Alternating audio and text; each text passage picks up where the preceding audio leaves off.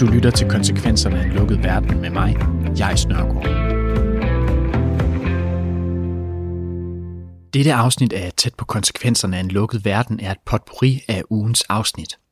Her har forskellige danskere fortalt om, hvordan nedlukningen af samfundet i store dele af verden i forbindelse med coronakrisen har påvirket dem hver især. Programmerne bygger både på interviews, jeg har lavet med dem, og på lyddagbøger fra deres hverdag under coronakrisen, som de har sendt til mig. Siden pandemien indtraf, er der blevet fortalt meget om konkurser, lukkede grænser, aflyste sports- og kulturbegivenheder og om, at arbejdsløshedskøen vokser. I dette afsnit kan du komme lidt tættere på, hvordan det opleves at være et af de mennesker, der er bag de historier. Og nu vil jeg så lige fra starten sige, at selvom det kan lyde til, at jeg nu ligger op til et program, der skal handle om, hvor hård krisen er ved os alle sammen, så er der også en del lyspunkter at finde i programmet her, så hæng på. Velkommen til Tæt på konsekvenserne af en lukket verden. Jeg hedder Jais Nørgaard. Ja, så skal vi ud og træne. Det er nu 25-26 dage inde i coronakrisen. Den første, du skal møde, det er Thijs Neihøjs. I februar kvalificerede han sig til OL i Tokyo med et helt fænomenalt resultat i maratonløbet i Sevilla. Her løb han i tiden 2 timer, 10 minutter og 57 sekunder, og det gør ham til den næst hurtigste dansker nogensinde på maratondistancen. Nu har vi så fået at vide, at alle større arrangementer eller aktiviteter er lukket ned indtil 1. september. Det betyder også, at for mig som løber eller sportsudøver nok næppe kommer i gang den, de næste mange måneder, 4-5 måneder, hvem ved. Det øh, kan godt være lidt svært at motivere sig til fortsat at træne. Og øh, ja, hvad skal man sige, det, det er også spørgsmålet, hvad man egentlig træner til. Heldigvis kan jeg stadig dyrke løb udenfor. Det er heldigt sammenlignet med mange andre sportsgrene. Hans maratonkarriere den er faktisk gået ret hurtigt. Han troede egentlig, at han skulle være den bedste på 5 km distancen, men i 2018 besluttede han sig for at prøve kræfter med maraton, fordi der skulle ske noget nyt i hans løbekarriere. Og i sit første maratonløb blev han Danmarksmester, og lidt over et år senere så kvalificerede han sig altså også til OL på maratondistancen. Men knap er han begyndt at restituere oven på det flotte kvalifikationsløb, før OL er blevet udskudt af den japanske regering og den olympiske komité.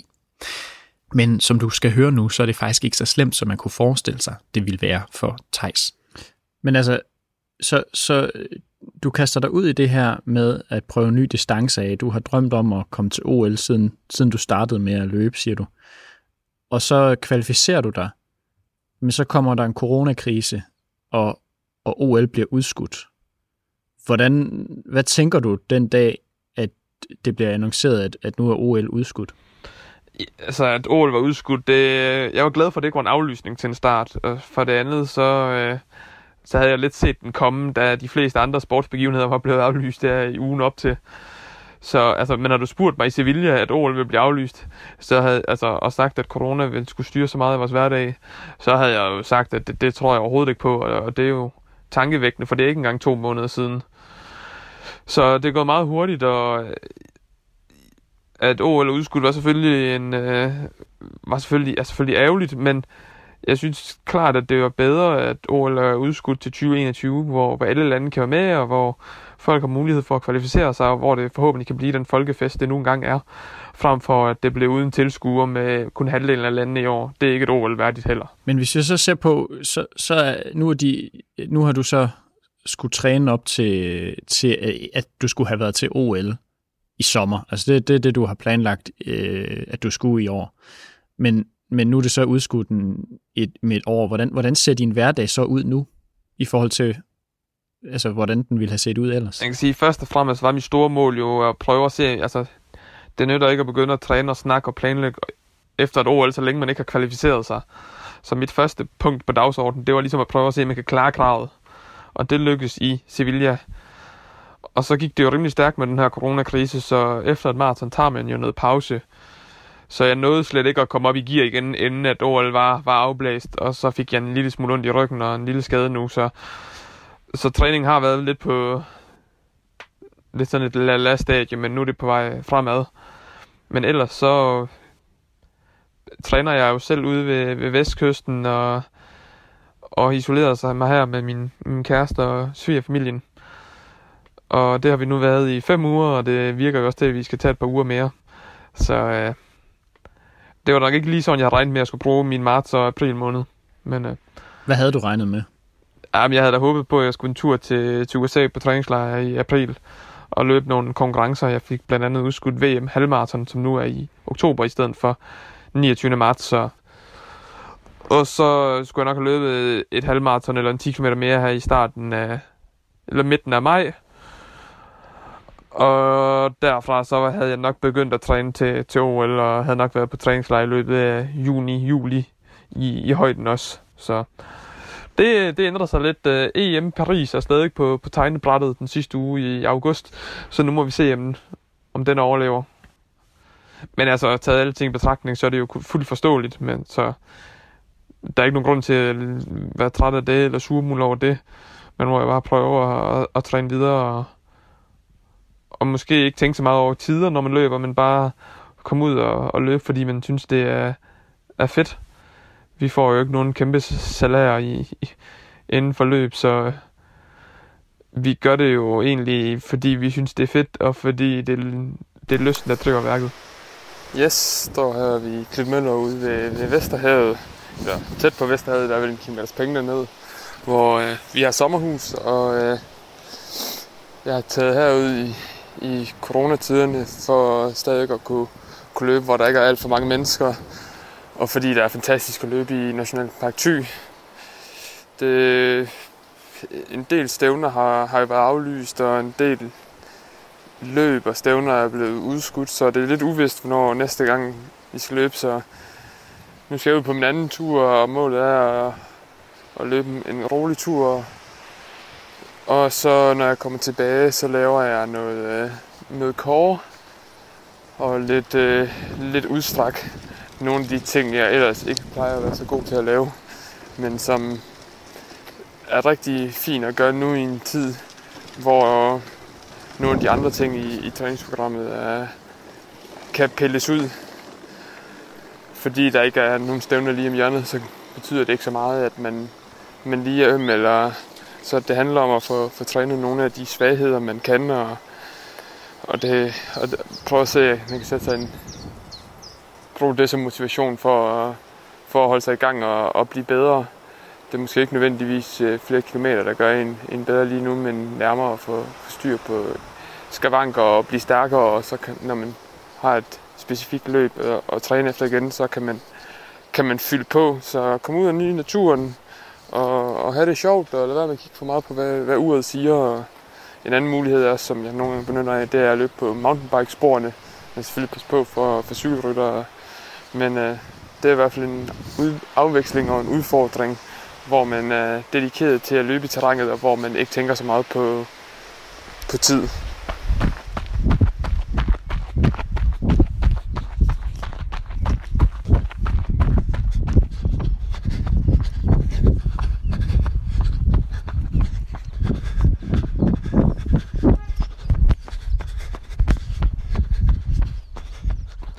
Jeg havde jo egentlig måske regnet med, at man kunne komme ud og løbe stævner igen i slutningen af juni. Jeg skulle nok ikke have sat næsen op efter noget, så nu har jeg ikke sat næsen op efter noget længere, og nu, er, når nu kan jeg bare godt lide at løbe ud i, i plantation herude og bare nyde det, og jeg kigger ikke på uret, og jeg har ikke nogen specielle tider, jeg skal, skal nå eller ramme. Det, det lyder næsten som en, en, en, en rar form for frihed, du har fået i din træning Jamen, på grund af coronakrisen. Det er uden tvivl. Det kan, jeg tror også bestemt, at det kan være med til at... Når man så har et mål igen, så tror jeg virkelig, det kan være med til at give et boost.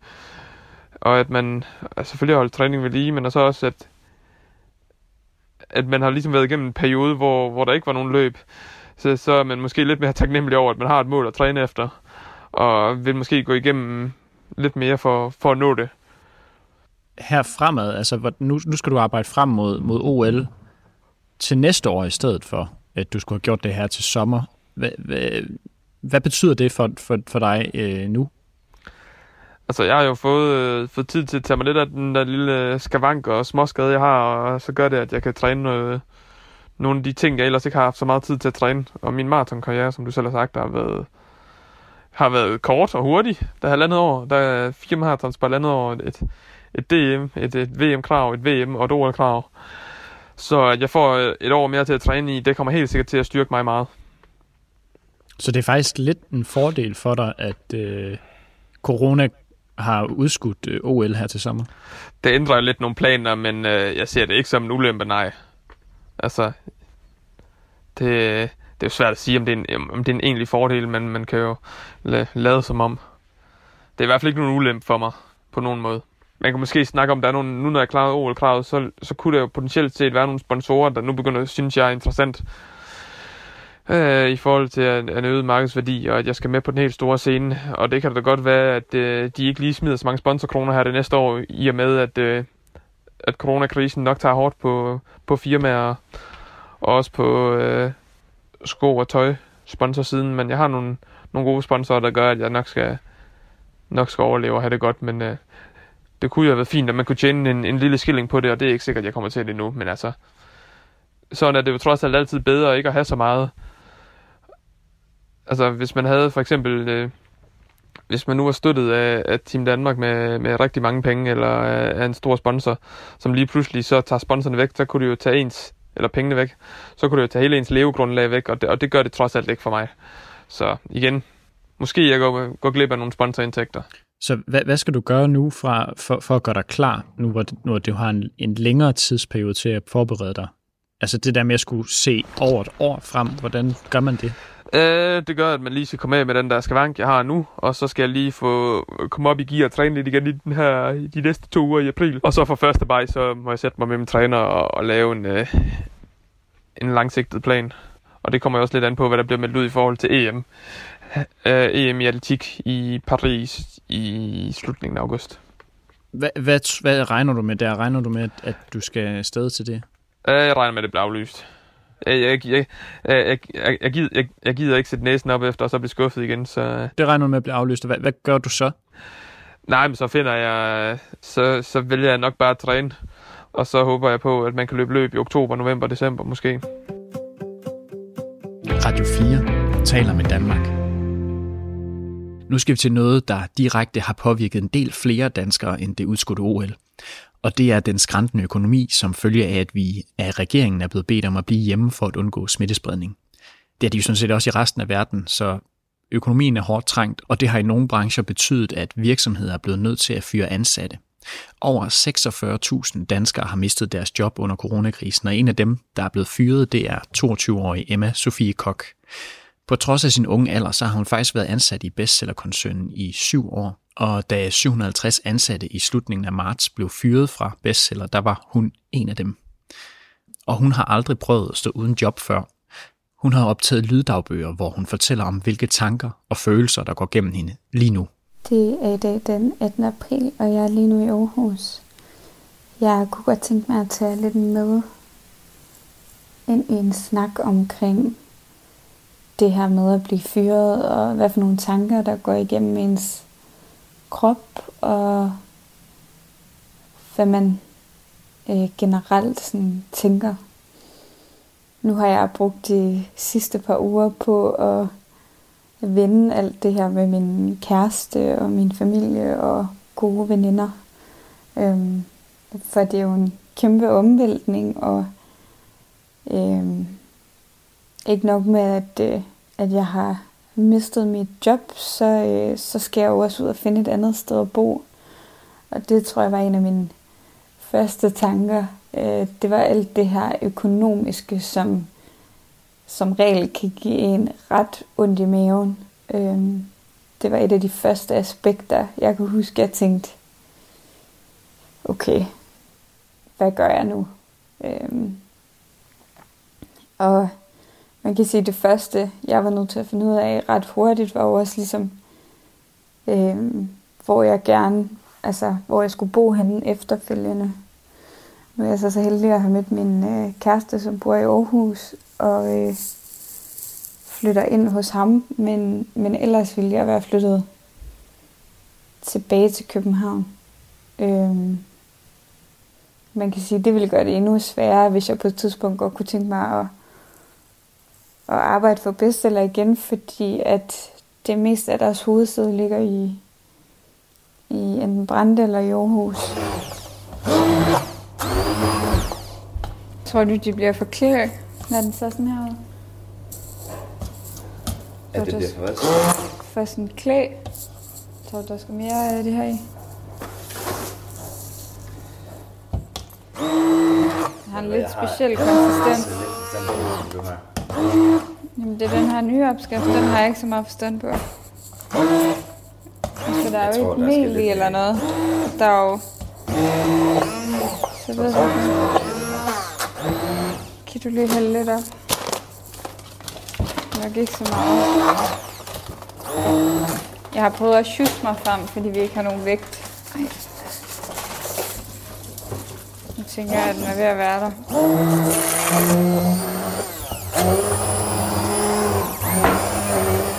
Jeg tror ikke, der skal mere i. Eller hvad? Jeg tror heller ikke. Jeg tror, det er okay. Jeg tænker, jeg tager lidt med. Det næste er jo så, at man er enormt ked af det, og der går rigtig mange følelser igennem en. Øhm. For mig var jeg egentlig mest af alt ked af det. Jeg var ikke vred. Øh, Jeg var ikke som sådan skuffet. Øhm. Det er jo, det er jo en krise. Øhm. Og man kan sige, lige på det punkt har jeg været, tror jeg, god til at hjælpe mig selv igennem og sige, at, at det heldigvis ikke har haft noget med min kompetence at gøre, eller min, min arbejdsevne i virksomheden. Øhm, men egentlig på grund af en, af en virus, at, øh, at det her det sker. Dermed ikke sagt, at jeg jo ikke er, er ked af det, fordi det har jeg været, og det er jeg stadig. Øhm, jeg har arbejdet for, øh, for bestseller i omtrent syv år, så øh, det gør da helt klart noget ved mig, at, øh, at jeg skal vinke farvel til en virksomhed, jeg er så glad for at arbejde i, og sige farvel til en masse gode kollegaer. Øhm, og så er jeg også rigtig ked af ikke at få lov til at, at færdiggøre det her forløb, vi egentlig er i. Det synes jeg er mega ærgerligt. Øhm, vi var i en virkelig, virkelig god udvikling, og øhm, det var virkelig en fornøjelse at arbejde i det team, jeg var i, så, øh, så jeg er ked af, at, at det, det lakker mod enden lige om lidt. Øhm, ja. En anden ting, der også, tror jeg for mig, har, er noget, jeg har tænkt rigtig, rigtig meget over, det er spørgsmålet med sådan, hvad skal du så nu? Øhm, eller veninder, der har spurgt, har du så søgt noget andet? Øhm, og jeg vil være rigtig, rigtig ked af at skulle forlade den her branche. Øhm, men desværre må man jo også erkende, at, at tekstilbranchen er hårdt ramt, og det kan derfor være endnu sværere at finde et job. Vi har flere ledige på markedet. Men jeg tror, for mig var det ligesom, nu havde jeg fundet øh, min vej ind i det her. Øh, og havde prøvet noget helt andet fra, øh, fra butikslivet, øh, som jeg synes var super spændende. Så det aspekt er jeg virkelig, virkelig ked af. Og, øh, og lige nu ved jeg ikke øh, som udgangspunkt, hvad jeg skal. Jeg sidder dag ind og dag ud på LinkedIn og følger med i, hvad der er af, af muligheder og, øh, og stillinger, som kunne være relevante for, for mig. Øh, jeg vil ikke sige, at jeg er kredsen lige nu, fordi jeg synes, man skal komme rimelig ydmygt til arbejdsmarkedet lige nu, når der er så mange ledige. Øhm, og for mig tror jeg, det vigtigste, det er at blive holdt i gang. Øhm, Og så tror jeg, man kan finde lykke i rigtig, rigtig mange jobs, og selvom det ikke er ens øh, drømmejob, så tror jeg, at, øh, at når man har styr på øh, det økonomiske, og man har en sød familie og en sød kæreste, så tror jeg, at, øh, at man kommer, kommer enormt langt. Øhm, så jeg tror heller ikke, at jeg er indstillet på, at eller jeg tror, jeg er indstillet på, at det er nok ikke lige drømmejobbet, jeg finder næste gang. Øhm. Det er den 19. april, og øh, og jammer lidt.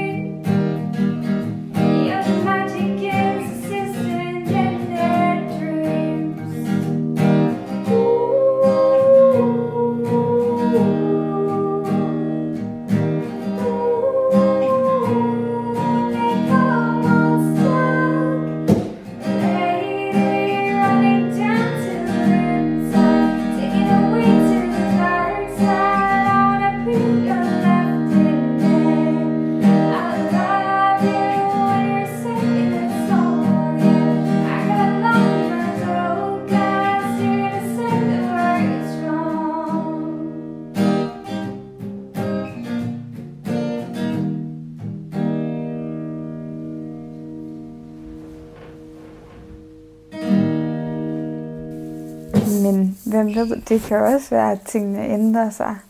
Øhm, det er jo en af de ting, corona gør lige nu, at det, der er sådan enormt øhm, stor usikkerhed i os. Alt det her omkring genåbningen af Danmark. Øhm, altså hvor man står henne. Det, det synes jeg er, er virkelig, virkelig svært lige nu. De første par dage, der havde jeg ikke, kan jeg huske, jeg havde ikke jeg havde ikke lyst til at snakke om det, og der var ikke rigtig nogen, der måtte nævne, at jeg var blevet fyret, fordi jeg var ikke flov, men, men jeg kunne slet ikke rumme det. Følelserne, de sad helt uden på tøjet, og jeg kan huske, at når nogen bare nævnte et eller andet omkring, øhm, at nu er jeg arbejdsløs, så kunne det jo nærmest få mig til at dire fuldstændig i stemmen, eller bringe mig helt ud af kurs.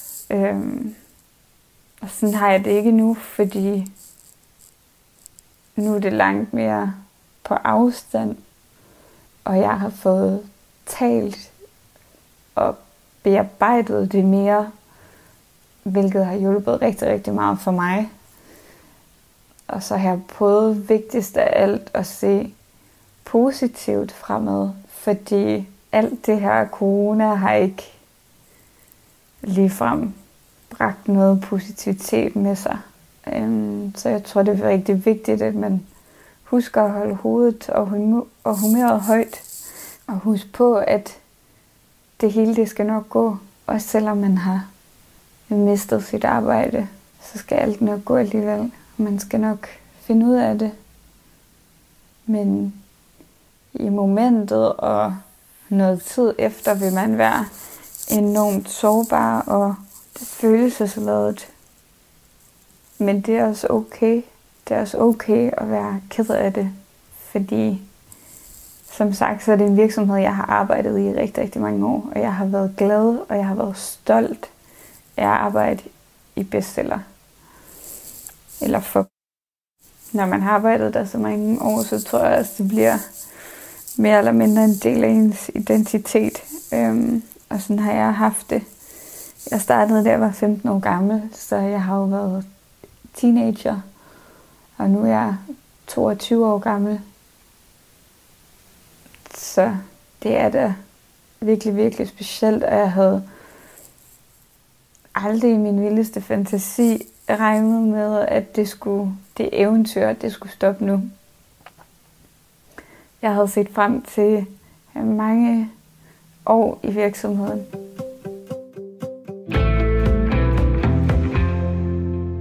Du lytter til Tæt på konsekvenserne af en lukket verden, som i dag er et sammendrag af ugens andre afsnit. Vi har nu hørt fra en af de fyrede lønmodtagere, og nu skal vi så høre fra en virksomhedsejer. 30-årige Jael Bassan er direktør og indehaver af en virksomhed, der udlejer og reparerer cykler. De lever især af at lege cykler ud til turister i København, men siden landets grænser er lukket ned, så har der ikke været ret mange kunder. Og det har betydet, at hun har været nødt til at tage nogle ret svære valg for at sikre, at virksomheden overlever. Det er søndag den 12. april, og klokken er kvart over to om eftermiddagen. Og jeg sidder på min altan sammen med min hund Frida. Og min kæreste Torbjørn er ude at træne et eller andet sted udenfor. Og jeg sidder sådan og, og tænker over sådan et tema, som har været ret sådan et rimelig, øh, hvad skal man sige, gennemgående tema for den her tid for mig, øhm, som, som handler om det her med at, at, at have et kæmpe, kæmpe, kæmpe stort ansvar for sin virksomhed og for sig selv. Og så det her tema omkring, om man kan have det godt, når man også har så stort et ansvar. Altså kan man simpelthen tillade sig at, at, at gøre noget godt for sig selv, når man samtidig øh, kunne øh, bruge sin tid effektivt på, på, på det her med at få virksomheden til at køre. Og omvendt kan man overhovedet bruge sin tid effektivt, hvis man ikke tager sig af sig selv. Øhm, jeg havde øh, for nogle uger siden, det er jo snart fire uger siden, der var jeg nødt til at opsige to medarbejdere, simpelthen fordi vi har ikke råd til at have dem. Og kan man tillade sig at have det godt, når man har opsagt nogen? Og det er helt vildt svært, øh, fordi der er jo noget helt åbenlyst, der siger, ja selvfølgelig er du nødt til også at passe på dig selv, for du er jo et menneske, der skal få dit liv til at fungere. Og hvis ikke du fungerer, jamen så fungerer virksomheden ikke. Så du bliver nødt til, ligesom, øh, ligesom med iltmaskerne på flyet, bliver man jo nødt til at sørge for, at man selv har det godt. Men, men jeg kan samtidig virkelig ikke rigtigt, når Frida, hun er lidt, hun er sådan lidt klunkende i dag, jeg ved ikke hvorfor. Men, men jeg kan samtidig ikke have, altså jeg har det enormt svært ved at gøre noget, der er godt for mig selv, fordi, fordi jeg har gjort andre mennesker ondt, føler jeg. Så det bliver sådan noget, man gør i det skjulte for at få lidt afslappning. Men det, der jo så i stedet er sket, er jo, at jeg har simpelthen haft så dårlig samvittighed over at passe på mig selv, at jeg bare har knoklet så hårdt på, at min krop på et eller andet tidspunkt bare har sagt kæmpe stop. Og så har jeg simpelthen ikke været i stand til at lave noget overhovedet, så har jeg bare ligget og kigget op i loftet, og, og, og det er der da heller ikke nogen, der får noget ud af. Altså i virkeligheden burde man jo have sådan en dag, som, som var arbejde, og så på en eller anden måde noget opladning. Øhm, det er bare lidt som om, at i den her tid, fordi der er så meget krise, så kan man ikke, sådan i hvert fald officielt, tillade sig at have sådan et liv. Og jeg har heller ikke følt, at jeg kunne tillade mig at have sådan et liv sådan over for mig selv. Altså, fordi jeg bliver ved med at sige, men kunne jeg gøre mere? Hvis min virksomhed går ned, skal jeg så tænke tilbage på, at jeg så en film den torsdag, når jeg kunne have gjort noget for min virksomhed. Omvendt set, er der jo heller ikke nogen, der siger, at virksomheden ville overleve mere af, at jeg ikke så film den time den torsdag. Så jeg er ikke sådan rigtig kommet nogen vegne med de her øh, overvejelser. Det er jo i virkeligheden bare mig, der slår mig selv i hovedet. Øhm, og lidt afhængig af, hvem man spørger, øh, så vil der jo være forskellige svar. For der er jo også den her historie om iværksætteren, som sad i en kælder og knoklede 24 timer i døgnet i fem år og ødelagde sig selv fuldstændig, og pludselig kunne man sælge virksomheden for 100 millioner kroner. Men der er også de her historier om folk, der er gået ned med stress, fordi de ikke passede på sig selv. Og, og det er ligesom om, at der er et, et altså sådan et, øhm, et billede af, at det er en rigtig måde at drive en virksomhed på. Det er at ødelægge sig selv fuldstændig. Øh, og knokle og knokle og knokle og knokle, og, ikke, og glemme sig selv og ikke være til stede. Og øh, bare hele tiden være i sit arbejde, og det er den måde, man får succes på. Men, men jeg ved ikke, om det er den måde, man får succes på. Det kan også være, at man får mere succes af at passe på sig selv og have sig selv med, og man kan træffe nogle bedre beslutninger, når man ikke er stresset.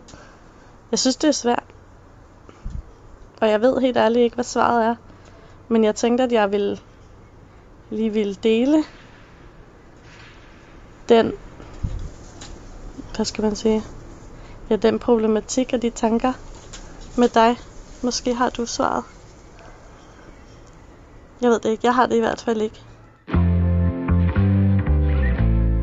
Det er tirsdag den 14. april, og klokken er lidt i fire. Og jeg sidder ude på min altan og er helt ekstremt irriteret. Jeg havde sat min lid til den her støtte, som regeringen ville give virksomheder, der havde et massivt underskud. Jeg skulle have støtte til alle de faste omkostninger, vi har. En eller anden form for støtte skulle jeg have, og den skulle faktisk være ret høj, fordi at mit tab er mere end 80% af forventet. Så jeg ville få hjælp til mine faste omkostninger, men nu har de besluttet, at fordi jeg havde underskud sidste år, så kan jeg kun få halvdelen af den hjælp, jeg ellers var blevet lovet og havde sat mig op til, og som jeg har planlagt ud fra. Og det er fuldstændig uagtet, at, at det underskud, jeg havde sidste år, som min virksomhed havde sidste år, er baseret på investeringer, vi har lavet til turister. Nu har de valgt at lukke grænsen, så nu kan jeg ikke gøre noget i forhold til turister, og er nødt til at lukke alle projekterne ned, og så skal jeg straffes yderligere, fordi jeg valgte at investere sidste år. Og det gør mig ærligt talt rasende. Jeg synes simpelthen, det er så, det er så utjekket, og det sender sådan et forfærdeligt dårligt signal om, at man ikke må tage nogen chancer. Jeg kunne forstå, hvis de sagde, at øh, det, man skulle bevise et eller andet med et underskud baseret på x antal år, man har øh, virksomheden har eksisteret. Og så vil jeg jo kunne vise, at det kun er et år, jeg har haft underskud. Men de er fuldstændig ligeglade med, hvorfor man har underskud, og de er fuldstændig ligeglade med, om han har, man har haft det før. Det er bare ligesom, at de virksomheder, der klarer sig dårligt, de skal bare have det endnu hårdere i år. Og sådan er det bare. Lad falde, hvad ikke kan stå. At det synes jeg er et frygteligt dårligt signal at sende. Og det gør mig ærligt talt rasende. Og jeg har skrevet ud på sociale medier nu, fordi jeg er rygende sur. Øhm, og der er nogle politikere, der er en konservativ politiker, der har sagt, at det, det i hvert fald ikke været hendes valg, og hun vidste ikke noget om det. Og der har jeg det sådan lidt, at ved du hvad, de folkevalgte, de har magt, altså. Og så burde hun gå ud og gøre noget ved det, i stedet for at sidde og, øh, sidde og, og give nogle andre skyld. Altså, tage noget ansvar for pokker, så vi kan komme videre herfra. Det der, det er fuldstændig langt ude. Men altså, Give me some soup, please. jeg har lavet grøntsagssuppe. Fordi det var det, der var. Det var det, der gav mening. I forhold til... I forhold til, det var i køleskabet. Kom. Så. Værsgo. Den består af 50% porre, og så 50% andre ting. den er suppe. Jeg er træt. Jeg er slet ikke færdig i dag. Altså med i dag. Nej, Hvad skal jeg med Jeg dig? kan blive ved hele natten. men du kan väl göra, lave en mail imorgon? Ja. Eller vad ska vi säga? Mm. Og bare meget, man kunne gøre i morgen. Det var lidt til. Nej, jeg havde bare... Jeg har haft nogle medarbejdere i dag, der har spurgt til et update. De synes, de mangler en update. Man kan update om. Hvad der foregår i virksomheden, og Ja. hvad vi har tænkt os, og hvad der sker, for de forstår jo ikke, hvad, øh, altså hvad regeringen siger, fordi det er på dansk. Ja, visst. Altså, så de er ikke sikre på, at de ligesom er helt med. Så de vil gerne forstå, hvad der foregår, og de vil gerne vide, hvad min plan er. og Sådan noget. Og det havde jeg egentlig lovet, at jeg ville sende ud i dag, men det kommer ikke til. Senere laver jeg et overblik over, hvad der skal stå i den mail. Og så må jeg sende den i morgen. Mm. Det er bare sådan en følelse af, at jeg synes virkelig, jeg har arbejdet meget i dag. Men jeg synes ikke rigtig, jeg er nået noget. Jeg må bare sur på regeringen. Nu skal jeg have noget rødvin. Og være rasende. Hvad har jeg tænkt? Ja, men det har du varit. Det er ikke en særlig spændende suppe, jeg har lavet. Den er ikke sådan super dårlig. Det er sådan en, en god træer på en uh, 10-skala over gode grønne til suppe. Det er ikke sådan helt En, en, en god trea till och med bara. Det er ikke sådan helt elendigt, men det er heller ikke sådan så, at uh, smagsløgene eksploderer af nydelse.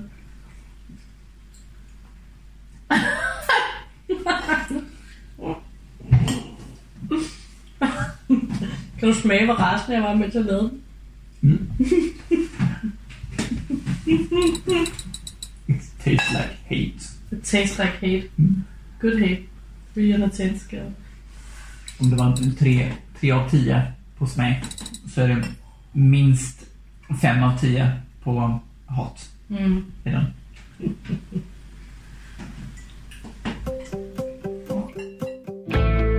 Du lytter til Tæt på. Vi slutter dagens sammendrag af ugens Tæt på på den anden side af Atlanterhavet. For før sygdommen covid-19 overhovedet var kendt tilbage i sommeren sidste år, der stævnede sejlbåden Embla ud fra Fredericia Havn. I båden var en familie på fire, som skulle udleve deres drøm om at sejle over Atlanten. Det er Katrine Belkov, der er mor i familien, Thomas Hansen, der er faren, og så har de deres to døtre, Kaja på 10 år og Ella på 8 år, med ombord.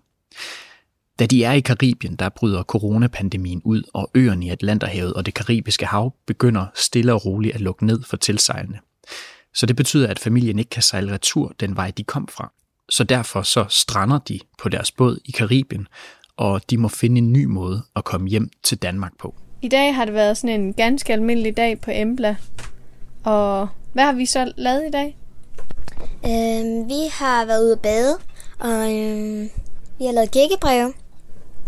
Hvad har dagen, hvad er dagen startet med i dag? Og starter med hver dag? Skole. Øh, vi havde matematik og engelsk. Og efterfølgende så fik I lov til at kalde over radioen. Ja, vi kaldte til de danske både, der er her, Nam- Namihani og La Puerta. Ja. Det er dejligt lige at kunne tjekke ind og høre også, hvad de har lavet. Det gav også ligesom anledning til, at du fik, Kaja, du fik læst lidt mere bog, fordi det gjorde de store piger over på, på de andre både. Ja, så jeg læste sådan en bog, øhm, som hedder Gangsterfarmer. Den er ret sjov. Hvad tænker, hvad tænker I om, at vi sådan sidder i den her situation, som vi gør nu? Hvad mener du? Jamen, nu sidder vi jo på Martinique, kan ikke rigtig komme videre og er strandet. Men... Jeg synes, det er fint. Ja.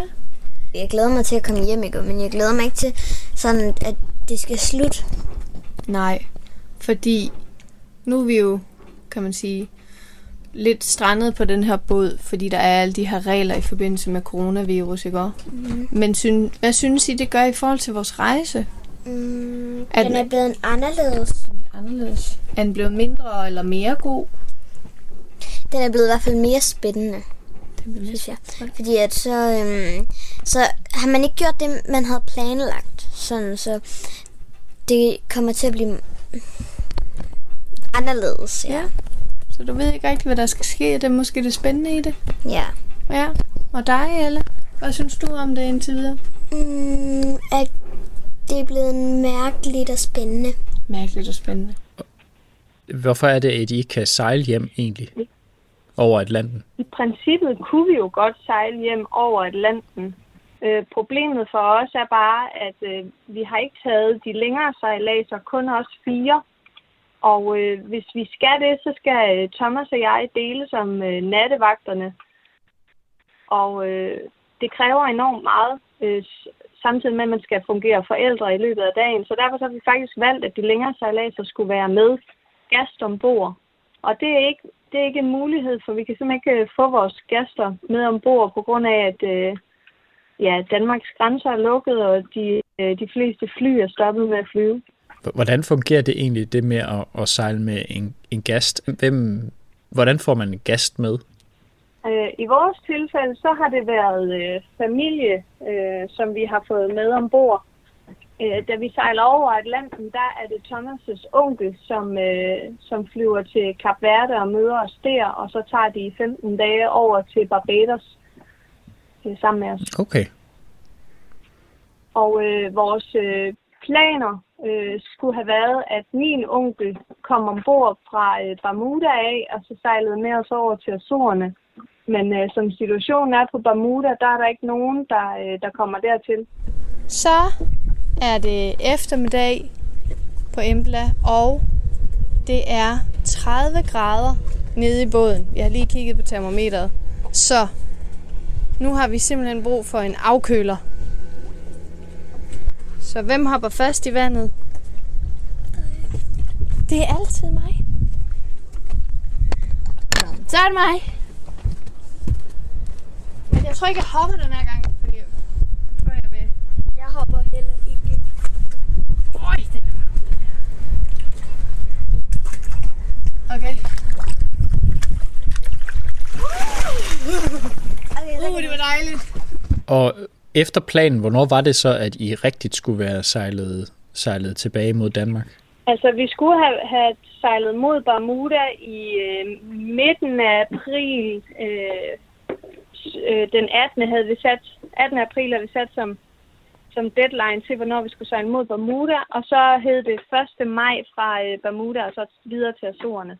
Så, så øh, hvad, hvad er situationen for jer lige nu? Altså lige nu har vi øh, vi har valgt at sejle tilbage til Martinique, fordi at øh, på de britiske jomfruøer, der øh, indførte de et øh, 24 timers udgangsforbud i 14 dage.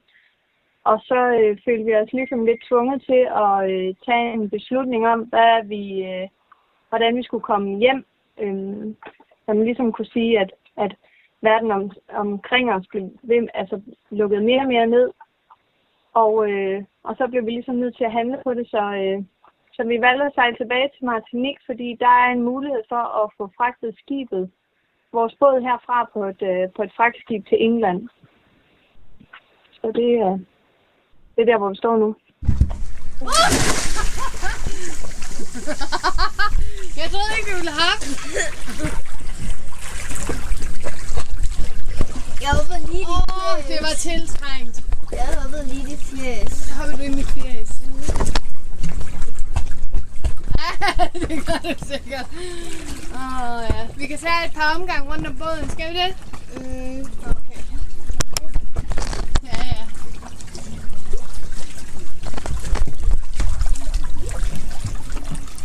Hvordan, hvordan føles det egentlig, det der med, at man er på sådan en tur, hvor man er sådan lidt afskåret fra, fra verden? Jeg tænker også, det er en del af, af, af tanken ved at tage afsted, men at så sker det her kæmpe store verdensomspændende pandemi, mens man er ude på vandet.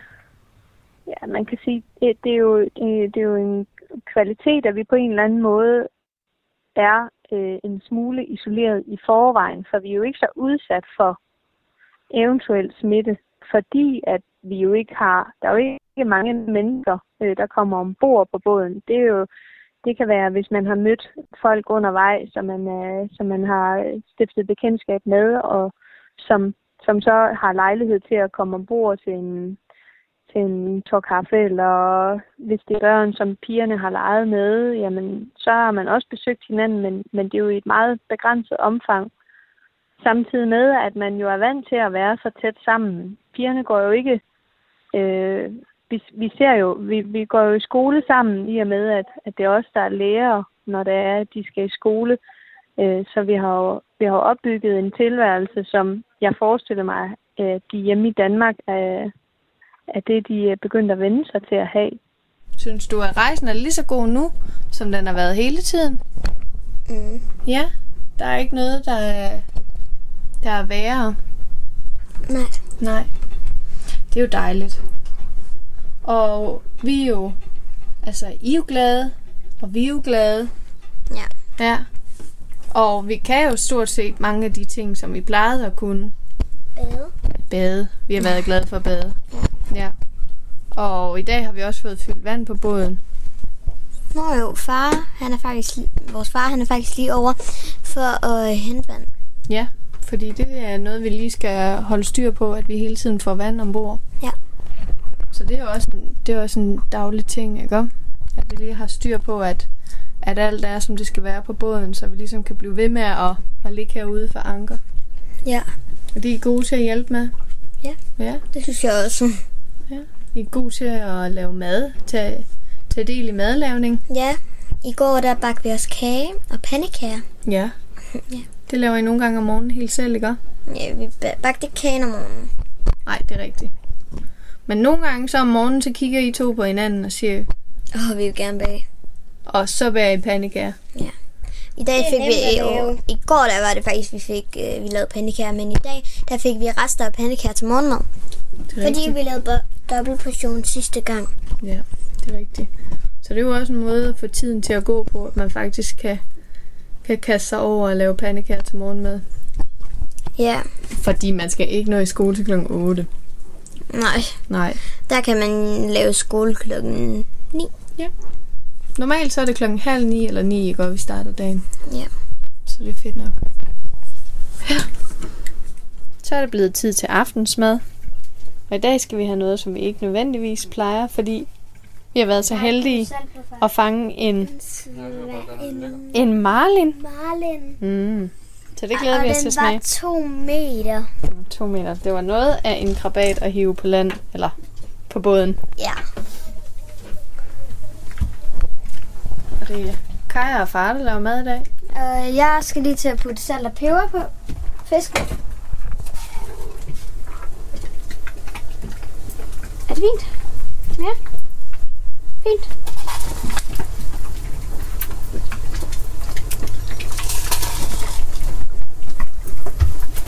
Det er også fint. Jeg bare har lidt mere på. Lidt mere? Håber du, det bliver lækkert, far? Jeg tror, det bliver lækkert. Ikke?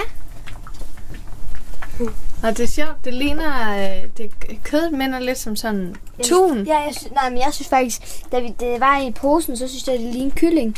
Nå ja, fordi det er lyst, ikke? Nu skal vi lige have den på her. Jamen, jeg har helt saltede fingre. Nå, den der. Og så skal vi have kartofler til i ovnen. Og jeg glæder mig til at smage, hvordan marlin smager. Ja, jeg har heller ikke prøvet det før. har noget peber på her. Ja, jeg skal lige vaske mine hænder. Og øhm, vi, vi laver også øh, sovs. Det er øhm, med champignon og løg og øhm, fløde. Og så har vi stivelse i. Og øhm, så laver vi kartofler til. Ja, det er lækkert. Det er ikke hver dag, vi får sovs. Nej, og det er nærmest fars livret Ja. sovs. Og det minder nærmest lidt som et øh, festmåltid i dag, men det skal også fejres, når man trækker en to meter lang marlin Ja. på båden.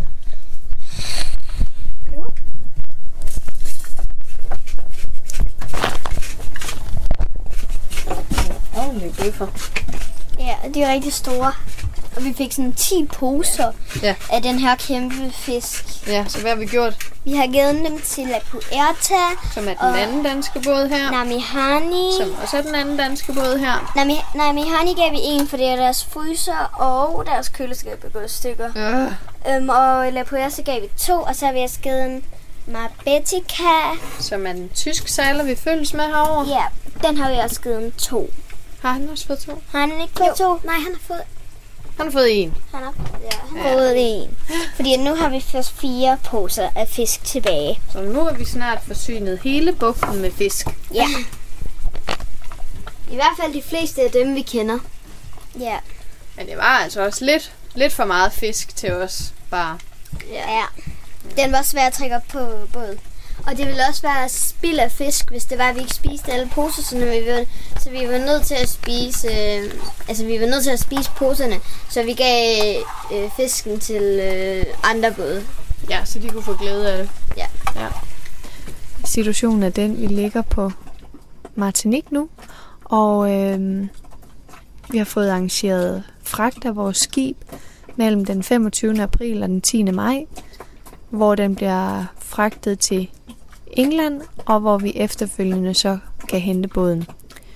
Øh, vi vil så tage et fly hjem til Danmark og vente på, at vi kan tage til England og hente båden og sejle den resten af vejen hjem. Og noget af det, som selvfølgelig er træls, er, at vi havde set frem til øh, nogle flere måneder af vores eventyr, hvor vi skulle opleve at krydse Atlanten igen. Øh, vi skulle opleve at komme til Bermuda og Azorerne. Vi skulle opleve at sejle fra Azorerne og så eventuelt helt til, til England for at ramme den engelske kanal og den vej hjem. Så vi havde jo egentlig mange over eller mange oplevelser i vente. Men øhm, vi, har, vi har simpelthen måttet se det som, at vi har bare lavet om på det eventyr. Og for pigernes vedkommende, der har det, har det værste faktisk i den her tid har været uvidsheden i, at de ikke vidste, hvordan den fremtidige færd ligesom skulle foregå. Så det var faktisk en, en stor lettelse øhm, for dem, at vi ligesom fik taget den beslutning, så de ved, hvad den fremtidige plan er. Og det har det i og for sig også været for os voksne. Øhm, for det, at presset omkring at få taget beslutningen har været stor øh, til sidst, fordi der er så mange forskellige faktorer, der spillet ind i forhold til, hvordan de forskellige lande øh, og øer har grebet det her coronavirus an i forhold til, hvad det har givet os af begrænsninger. Men vi, øh, jeg vil sige, at vi synes, det er blevet det bedste udgangspunkt for os under de her omstændigheder, og jeg er helt sikker på, at det, som venter os, også skal få lov til at være en del af vores eventyr. Lige så vel som alt, hvad der er gået forud